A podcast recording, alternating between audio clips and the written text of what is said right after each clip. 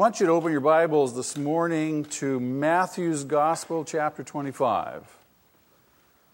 A number of people have commented, uh, if not directly, obliquely. You know what that means. Wondering when uh, I was going to quit talking about money. How many know I'm not talking about money? I'm talking about what? Talking about attitude. Attitude. Uh, I think you'd agree that, that most of us, on a fairly regular basis, need a attitude adjustment. I mean, even the, even the most well meaning among us, we, you know, if we, we need someone to say, hey, oh yeah, that's right. Oh yeah, that's right. So we're talking about attitude. It's a matter of attitude. Life is a matter of attitude. How I live my life is quite frankly determined by my attitude. How I carry out my beliefs is determined by my attitude. not exactly talking about money, we're talking about attitude. And you can never talk enough about money, isn't that true? And you can never talk enough about attitude. So, what are we talking about? Attitude. Matthew chapter 25. This is a, a fascinating, I think, uh, one, of the, one of the greatest parables that Jesus teaches. It's the parable of the talents. It's no doubt many of you are, are familiar with it. I think it's interesting that it's uh, at the end of Jesus' life that he teaches this parable. That in itself, I think, is instructive. It's like he's making this grand summary statement, if you will. And it really is a statement about a person's attitude and how that attitude is carried out in his or her life. We've talked about acknowledging and believing and submitting ourselves to uh, the sovereignty of God. And, and so, no matter what state we're in, wherever we find ourselves, the color of our hair, the body type we possess. All these things we may kick against, but, none, but the reality is, is that, is that we, we bow to the sovereignty of God. God, you're sovereign. You made me this way. You put me in this place at this time. I find myself in this marriage with these wonderful kids. In this job with these gifts, abilities, talents, and and rather than trying to get out of those things and to change those things, I want to make the most of them. You've called me to be a good steward. See, that's a matter of attitude, isn't it? I want to be a good steward. I want, I want you to be pleased with how I live this life that you have entrusted to me. Now, am I making sense so far?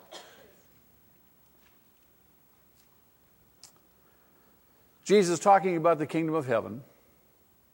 And the kingdom of heaven really, it's, a, it's another way of saying, speaking to God's sovereignty, the reign of God. God is king, He's the ruler of it all. Again, it will be like a man going on a journey who called his servants and entrusted his property to them. Whose property is it? God's. We've said that. Everything belongs to God, right? He entrusted His property to them. Our very lives belong to Him, don't they? We're His property. Entrusted His property to Him. To one, He gave five talents of money, to another, two talents, and to another, one talent, each according to His ability. You might want to underline that phrase each according god has made each of us specifically. He's gifted each of us specifically. He's put each of us in a place that's specifically designed for us. He provides specifically everything that we need. God you've given me too much and, and i can't handle all this. No no no he said i know exactly what you can handle. I've entrusted to you according to your ability then he went on his journey. The man who had received the five talents went at once and put his money to work and gained five more. So also the one with the two talents gained two more, but the man who had received the one talent went off, dug a hole, and hid his master's money. After a long time, the master of those servants returned and settled accounts with them.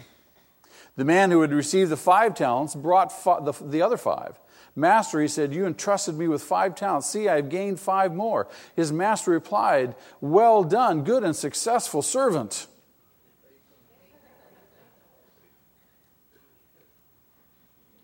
Not successful?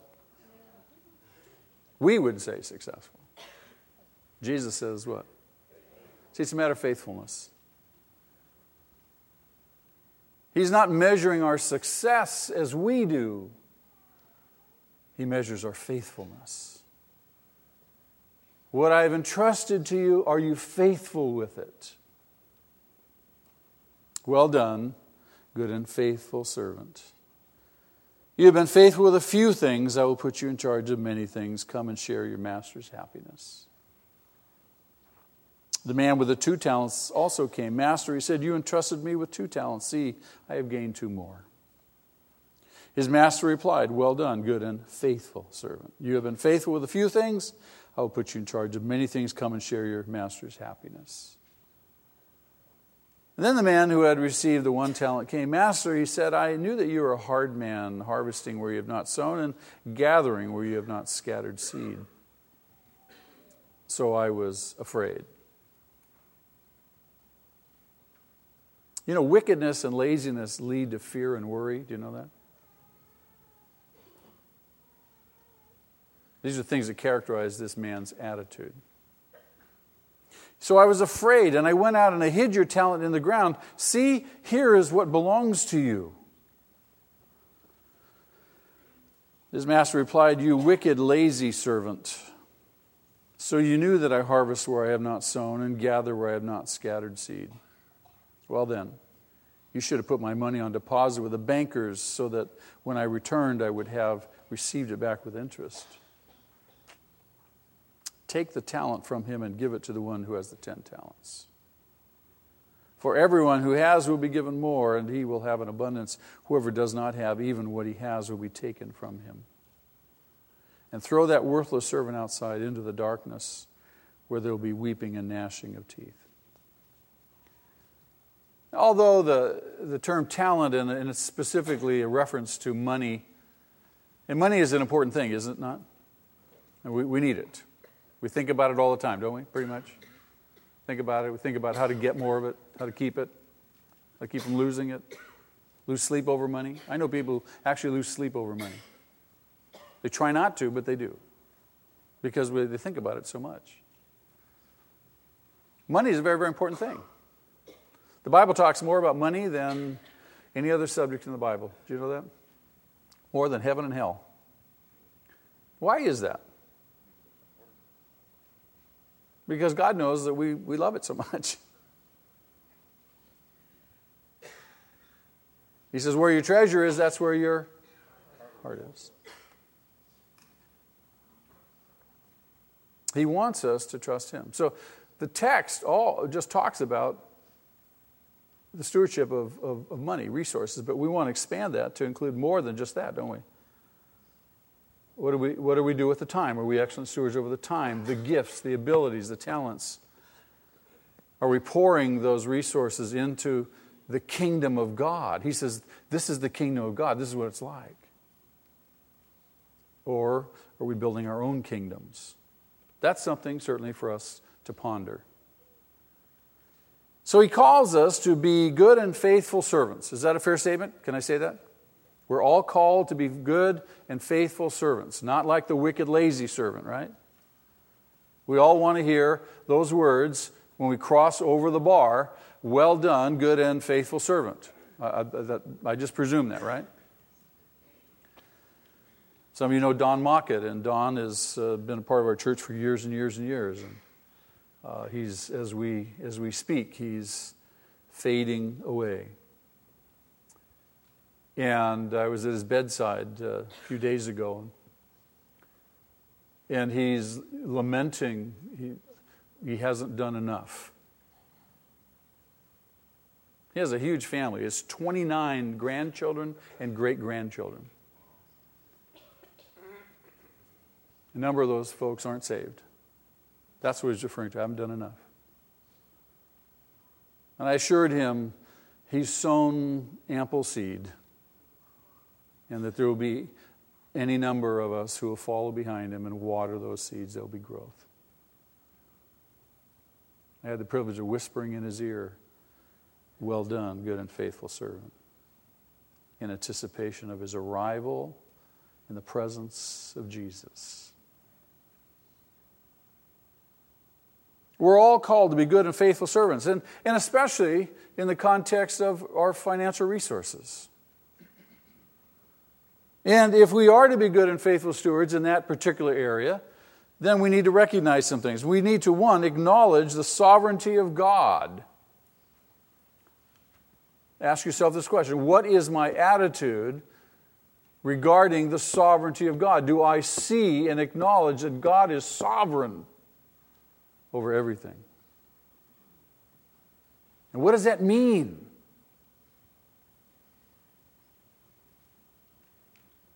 If we are to be good and faithful servants, we need to be aware of and avoid the subtlety of debt. Jesus came to set us free. He didn't, he didn't come that we could slip back into bondage. What's your attitude towards debt? No big deal? Or do you abhor it? If we are to be good and faithful servants, then we need to adopt the centrality of the tithe. In other words, what is my attitude towards the tithe? Is it optional? Is it, well, I'm a New Testament person and New Testament people don't tithe? Or, or what, what's the deal about that? This is absolutely central. God says, the tithe is mine. You recall in the book of Joshua when Achan an Israelite, obscure Israelite. After the Israelites had conquered the city of Jericho, Jericho was holy to God. It was the tithe of the land as they would take over the promised land. First city. God told his people, He says, everything in Jericho is holy to me. And yet Achan took some for himself. What's your attitude toward the tithe? Number four, if we are to be good and faithful servants, we need to accept God's plan. We need to accept God's plan. And we need to learn how to enjoy the security of obedience. There is security in obedience. God, I want to do this your way. I trust you, and I trust that this book is, is the truth, and I want, to, I want to live my life on the basis of your instructions. After all, you know what the Bible means B I B L E? Basic instructions before leaving earth.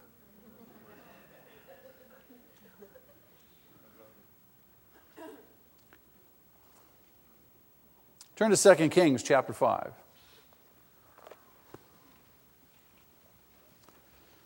This passage is, uh, is about a man by the name of Naaman, and it speaks specifically to this issue of obedience. God's plan and being obedient to God's plan. In chapter 5 of 2 Kings, verse 1 Now Naaman was commander of the army of the king of Aram. He was a great man in the sight of his master and highly regarded because through him the Lord had given victory to Aram. He was a valiant soldier. So, so the, the, word, the Word of God lists all these credits to Naaman. But now notice this last phrase but. But. He had what? Leprosy. Now, a leper in the ancient Near East, and more particularly in Israel under the law, though his name is not an Israelite, a leper was often shunned. And, and, certainly under the Mosaic law, if you were an Israelite, you were now unclean. If you were if you were walking down a street and some people were walking towards you and you had leprosy, you were to yell. You had, you had to give them warning unclean, unclean, unclean. So they could avoid you. Because because they didn't know what the guy had. All the skin diseases were, were, uh, were, were uh, grouped under this one heading of leprosy. Whether it was actual, the literal disease of leprosy as we understand it, or if it was some, some other kind of disease. But they're all called leprosy. But he had leprosy. Now, bands from Aram had gone out and taken captive a young girl from Israel, and she served Naaman's wife. She said to her mistress, If only my master would see the prophet who is in Samaria, he would cure him of his leprosy. Naaman went to his master and told him what the girl from Israel had said. By all means, go, the king of Aram replied. I will send a letter to the king of Israel.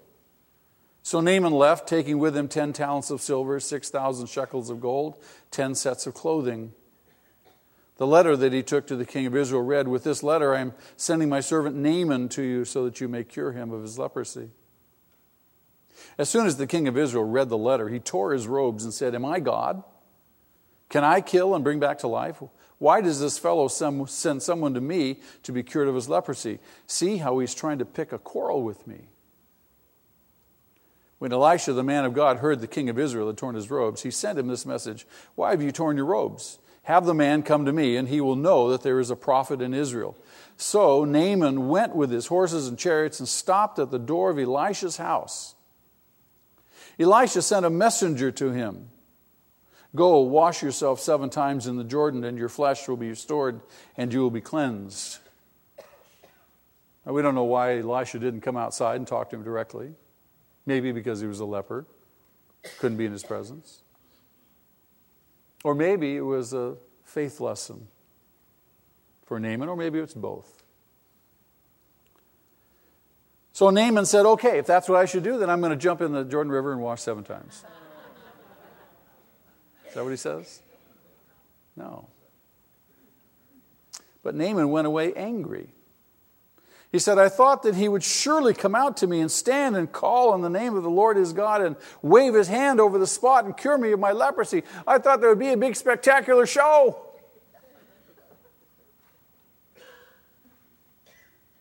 He just sent a messenger out. Tell me to go down in the Jordan and wash seven times. Are not Abana and the Pharpar, the rivers of Damascus, better than any of the waters of Israel? On the waters of Israel.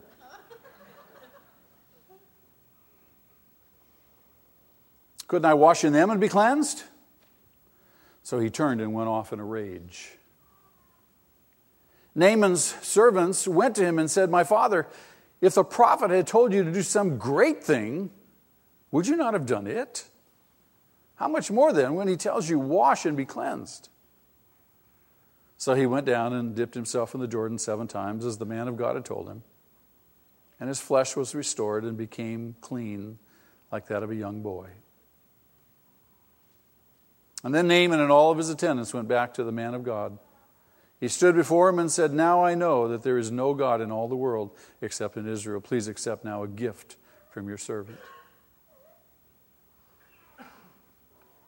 Naaman's life, Naaman's situation can teach us a number of things. Certainly, there are, are six what I think life changing lessons that we can learn from that, that passage. And they can have a direct application to our finances or any area of our life for that matter. First lesson is this no one is immune from problems. I don't care who you are, I don't care how great you are. Naaman was a great man, but he had a problem. He had leprosy. No one is immune from problems, no matter what your position in life. All you have to do is look at your life and say, you know, I've got a problem. Everybody has problems. The second thing we learn is that God will use the most unlikely sources to get us what we need. In this case, Naaman's situation, it was the servant girl who was captured earlier. Notice she's unnamed, but she's immortalized for all eternity.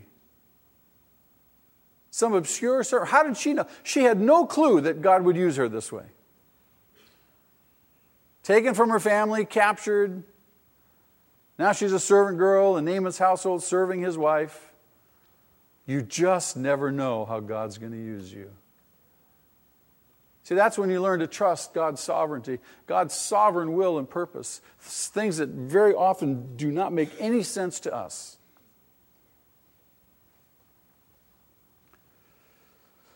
Number three, the answer to our problem won't usually be what we want to hear. Was the answer to the problem, Naaman's problem, what he wanted to hear? No. What did Elisha tell Naaman to do? Just go down into the Jordan River and wash seven times. Now put yourself in Naaman's place. Would that make sense to you? No, you come, you come with this anticipation that he's going to put on a big show, big production for you. You're Naaman. He doesn't even come out to say hello to you. Sends a messenger. I'll go tell him to wash in the Jordan seven times.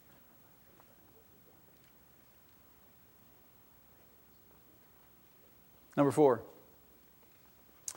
Because the answer to our problem won't usually be what we want to hear, we'll be tempted to come up with our own plan.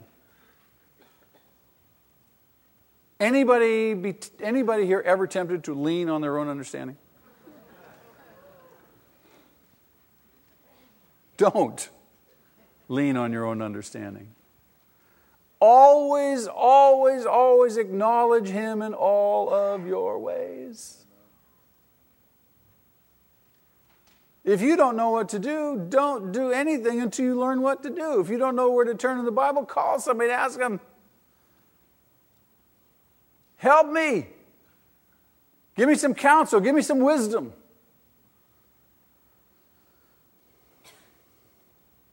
Naaman's plan was what? To go back to Damascus and wash in the rivers of Damascus instead of the stinking river in Israel. Number five, wise friends will always encourage us to do what God says. What kind of friends? Wise friends. The Bible says, faithful are the wounds of a friend. Ooh, but they'll get mad at me. I've talked to people and spoken directly into their life. Painful things, difficult things, hard things for them to hear. They don't want to hear them. They left the church. Sad. Not many people can take a rebuke. Not many people can take instruction. Too many of us are prideful. We think we know.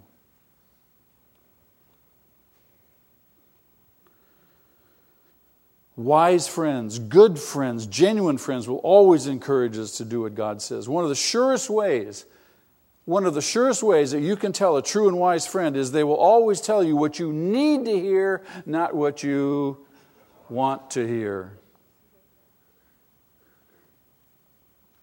And sometimes it is so painful to hear the stuff that we need to hear. Faithful are the wounds of a friend. A true friend will stick with you. They'll say things to you that you may not want to hear. You just have to say, okay you have to cut yourself a big piece of humble pie and gag it down. Number six, God's way is always the right way. God's way is always the right way. There is great security in obedience. You may not see it, you may not fully understand it until after the fact. There isn't a parent around who teaches their child, trust me, obey me, do what I'm telling you to do. You're going to thank me later. You're not going to understand. But why? I'm not going to explain it to you. You're not going to understand it. You just have to do what I say.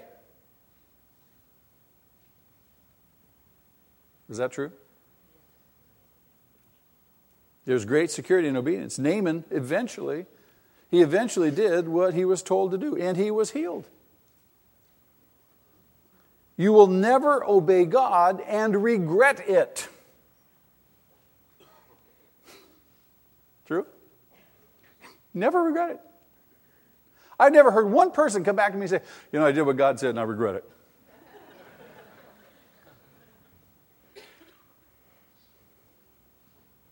Obedience always requires two things, by the way. This is, this is important. Obedience always requires two things. First of all, it requires faith. You have to believe. You believe the person, you believe in the person.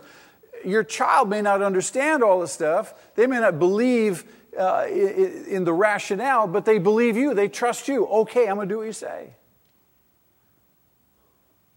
I'm forever telling people giving them counsel, pointing them in the right direction. I say, no, just trust me, do this. Trust me, I know what I'm talking about. I show them in the scriptures three, four, five, six times where it says the same thing, different words. Just do this. It requires faith. Requires faith. If you're, if you're going to choose to obey, it requires faith.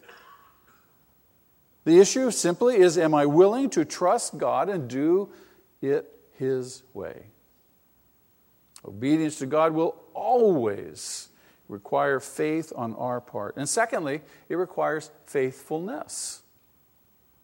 Faith is critical, but also faithfulness. It requires our faithfulness. God is faithful to His word, but our obedience requires not only our faith that we believe, but it requires our faithfulness. You have to ask this Can God trust me to do this? Can God trust me to do this? Or am I a faithless steward? Am I going to bury whatever He's entrusted to me? Am I going to bury it in the ground? Am I willing to stay in the process? Am I willing to see this thing through to the end? We're all pretty good at starting out doing the right thing. We're pretty good at starting out doing the right stuff. But too often we give up too soon. It's just too hard. We're, we're trying to find the, the light at the end of the tunnel. Do you know that there's no light at the end of the tunnel? No. The Bible says light arises in the midst of the darkness for the upright. You're in the process, you're trusting God, and you don't know when, you just don't know when the light's going to, you don't know when the breakthrough is going to come. What requires faithfulness. We look down that long, dark tunnel and we say, I don't see any light. It's interminable. Oh. Jesus says, What? Don't be anxious about tomorrow. Just be faithful today. Be faithful today. You don't know, but light will arise in the midst of the darkness for you. You see, it takes faithfulness.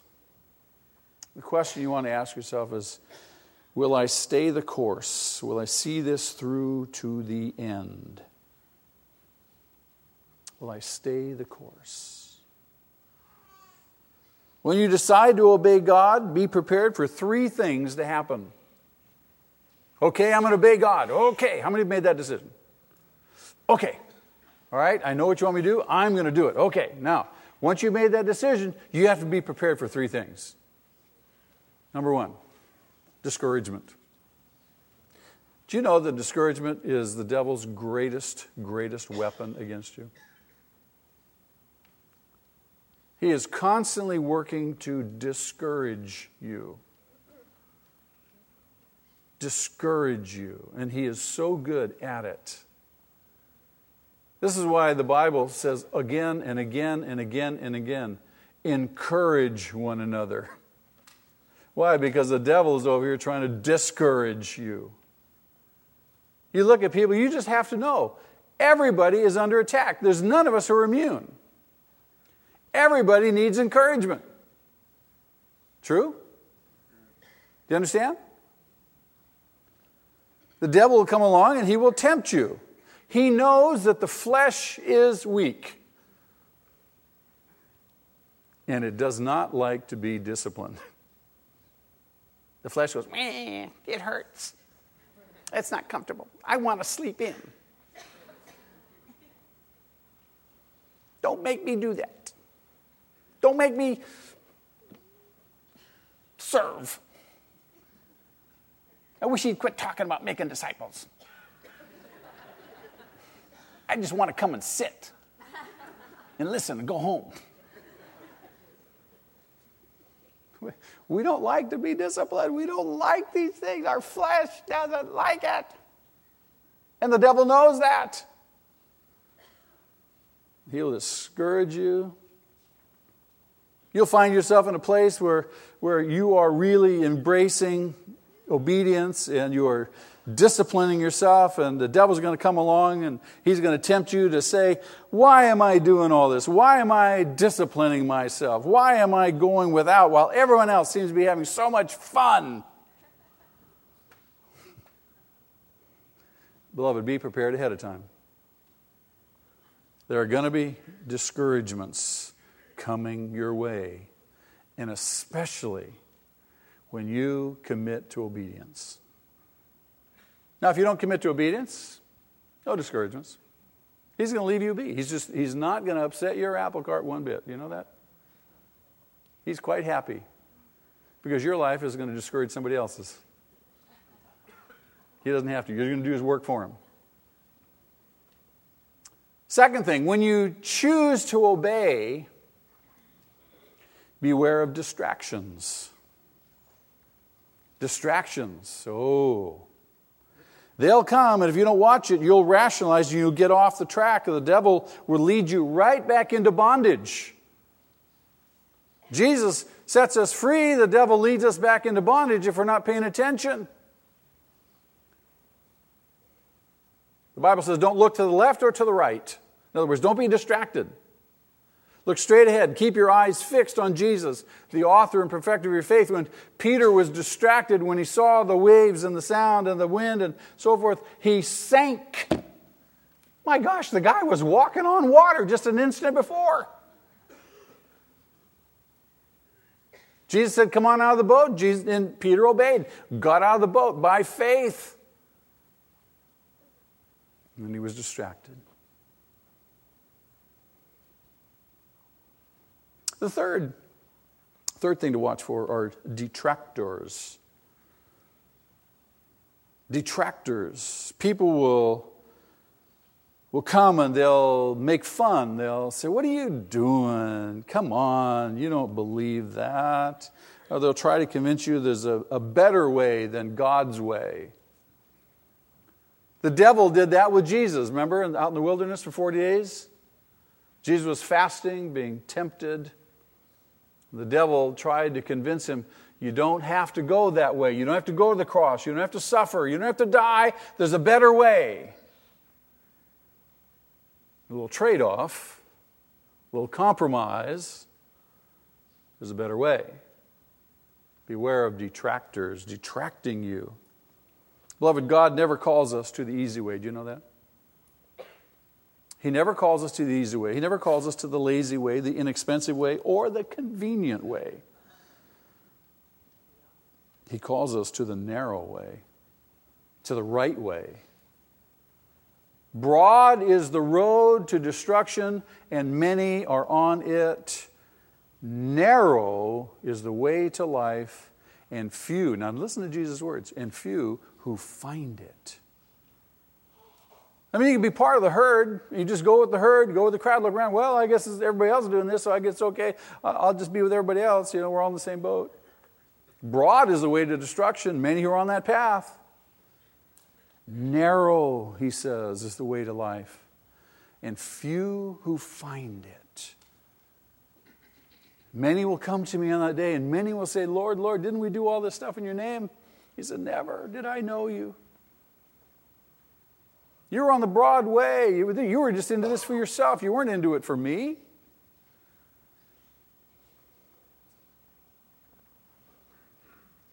He always calls us to the right way. And the right way is the narrow way. It's a hard way. Being a Christian is hard. It's hard. It's not grievous, it's hard. Well, I thought Jesus said, Take my yoke upon you, it's easy and light. Yeah, compared to what the world wants to put on you. Absolutely. When you, when you learn to submit to Christ, when you learn to put on His yoke, when you learn to walk by faith, trusting in Him, you find it is the best thing you could do.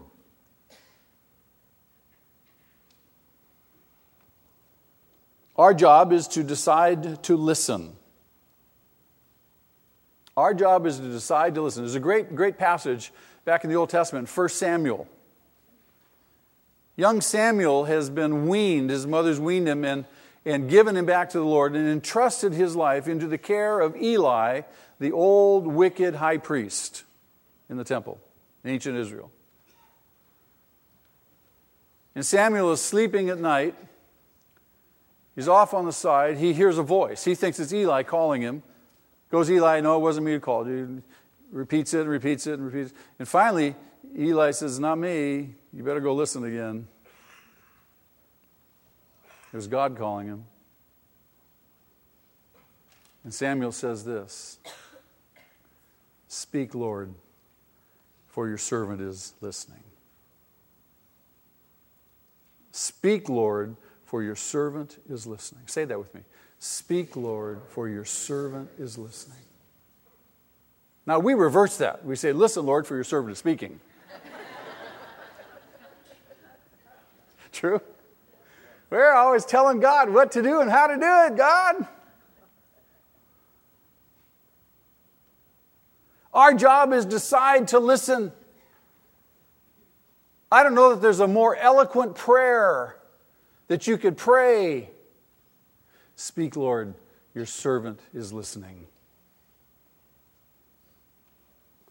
Speak, Lord, your servant is listening. I want to know how you think. I want to know, and I want to know you better. I want to understand. I want to read your book. Talk to me. Speak, Lord. Your servant is listening. Our job is to decide to listen. Our responsibility is to obey him and to do what he tells us. Because we can. Remember, he, he gives to each one of us according to our ability, right? Oh, I could, I could never do that. How do you know? Give it a try. Beloved, when we apply God's principles, we apply God's ways, we will always get, now note this is very important, we will always get God's results. How many know that that's very often different from our results? We, we try to apply God's principles, we try to apply God's ways, and our whole goal is to get what?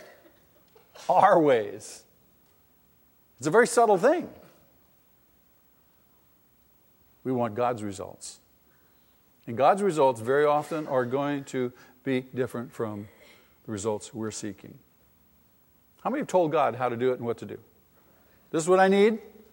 This is how you should do it. I know exactly. I, I got it all figured out. God, do it this way. It'll work if you do it my way.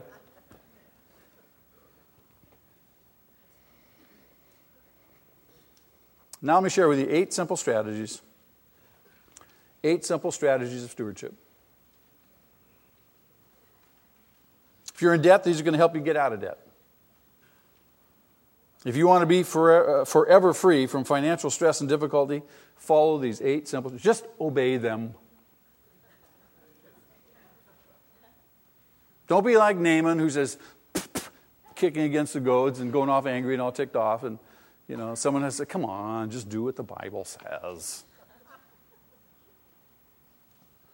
Number one, this is key. Ready? Trust God. Trust God. Trust Him with all your heart. Jesus says, what? Put the kingdom of God and His righteousness first. Priorities. Trust God. Trust God. Put Him first. Honor Him. Acknowledge Him. Number two, tithe. Tithe. If you don't trust God, you won't tithe. Without question, tithing is critical to financial success. I believe that tithing is tied to a lot of issues in a person's life that are going wrong, not just financially. Because, see, tithing is symptomatic of actually trusting God. It, it really is. Okay, I trust you, God. I'm going to do this. I'm going to honor you.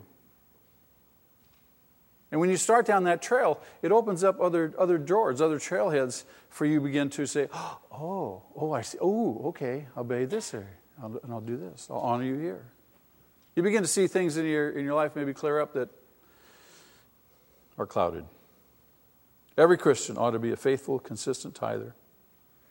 Remember, God doesn't need our money, we need to give it. We need to give it. Number three, develop a budget. Develop a budget. You say, is that in the Bible? Yeah, I found a couple verses. Luke chapter 14, verses 28 and 29. Look at these verses with me. Suppose one of you wants to build a tower. Will he not first sit down and estimate the cost to see if he has enough money to complete it? For if he lays the foundation, and is not able to finish it, everyone who sees it will what? Ridicule him. I want to suggest to you in those verses, in those verses, Jesus encouraged planning. He encouraged preparing. He encouraged strategizing. If I don't know, if that doesn't describe a budget, I don't know what does. Budgeting. Develop a budget. For some people, that's a nasty word budget. Ooh, ooh. I don't want to be constrained. Well, maybe you need to. Number three, get out of debt. Get out of debt. Proverbs 22 7. The rich rule over the poor, and the borrower is servant to the lender. Get out of debt. Stop being a servant to some financial institution or to some person. Get out of debt and just be God's servant. Get out of debt. Now, remember the word interest? Remember that word, interest? Don't forget what that word really means. If you are paying interest, here's what it means someone else is making money, not you if you're paying interest. Someone else is making money off of you. Remember what the letters D E B T mean? Yeah, dumb explanation for buying things. Or if you feel like you have to go into debt to get it, then those letters mean don't even buy that. Don't go into debt. Don't buy anything if you can't pay cash for it. Oh, wait a minute, that's unreasonable. I had a lady Friday night tell me, well, you know, I don't always pay cash. I use my credit card. And I'm pretty smart, see, because I pay it off every month, and I got 360 points. I said, wow, that's very good. Yeah, 360 points. I wonder how much the credit card company made off you and gave you 360 points. I think they're smarter than you. That's why they give away the points. They want to entice you to use that. It's easier to buy when you use your credit card than if you don't have any cash in your pocket, you can't buy it. I had a conversation yesterday with a, a person who's in a real tight pinch financially right now. There's, there's not enough money to cover the next few weeks. And so I'm going to put it on my credit card. so, when was the last time you put something on your credit card? Oh, a while ago. How, how, what's your balance like? Oh, I'm trying to pay it down. But I don't have the money to pay it down now.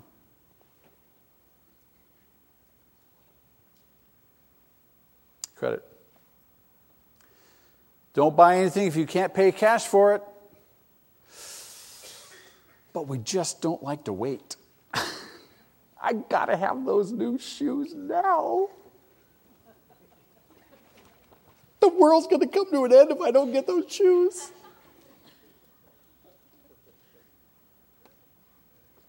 We want to have what we want when we want it, and that is right now. Isn't that true? Start paying off your debts.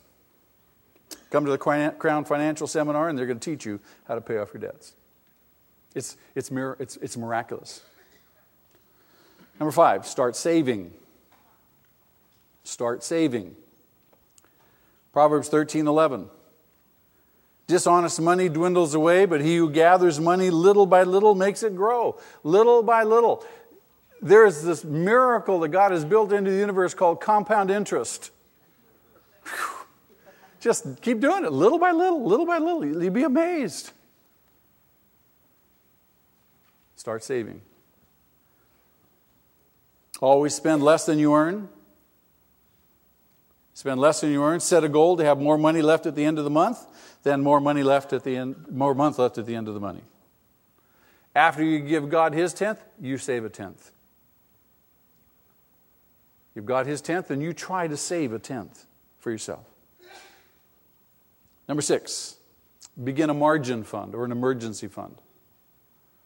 That's a separate little fund just for emergencies, just, just in case. Doesn't be a lot, just a little bit. Just put a little bit away. Whatever you can away consistently. Just put it's called a little margin, little margin, a little bit more margin, a little bit more margin, a little bit more margin. So someone comes along and says, Oh man, I'm in a jam, I need some help. You've got something to help. Or a need comes up for, for, for, for a church, or a missionary comes and, and you want to help the missionary. You've got a margin fund. You're very deliberate about that margin fund.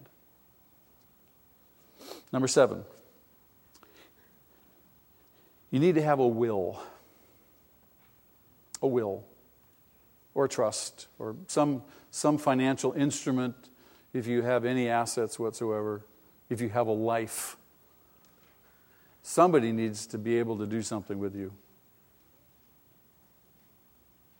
not just the state. Have some kind of instrument that helps others deal with what you leave behind. Number eight, don't quit. Don't turn back. Don't quit, don't turn back. Don't get sidetracked. Don't get sidetracked by what anybody else says. Don't allow yourself to be distracted by what happens. Do not quit. Do not turn back on these simple principles. Jesus says, No one who puts his hand to the plow and looks back is fit for service in the kingdom of God. I've set my course. I've set my course. I'm not looking back. I'm not turning back. There's a classic example of somebody who looked back. Who was that? Lot's wife. Remember back in the book of Genesis? Here, the angels of the Lord come and said they're going to destroy Sodom and Gomorrah. They warn Lot. Lot, Lot gets his wife and his daughters, and, and they're, they're booking it. They're getting out of town. Except for Lot's wife. She looks back. What happened to her? Boom. Boom. It's all over for her. Remember Naaman. Remember Naaman. The issue wasn't the washing, the issue was the obeying. He obeyed and he was blessed. Amen? What's your attitude toward the sovereignty of God? What's your attitude towards debt? What's your attitude toward the tithe? And what's your attitude towards obedience? Comes down to that, beloved. Shall we pray? Lord, we do pray. We do thank you. We do worship you this morning. Father, as we come to your table, pray that, uh, Lord, we would be listening.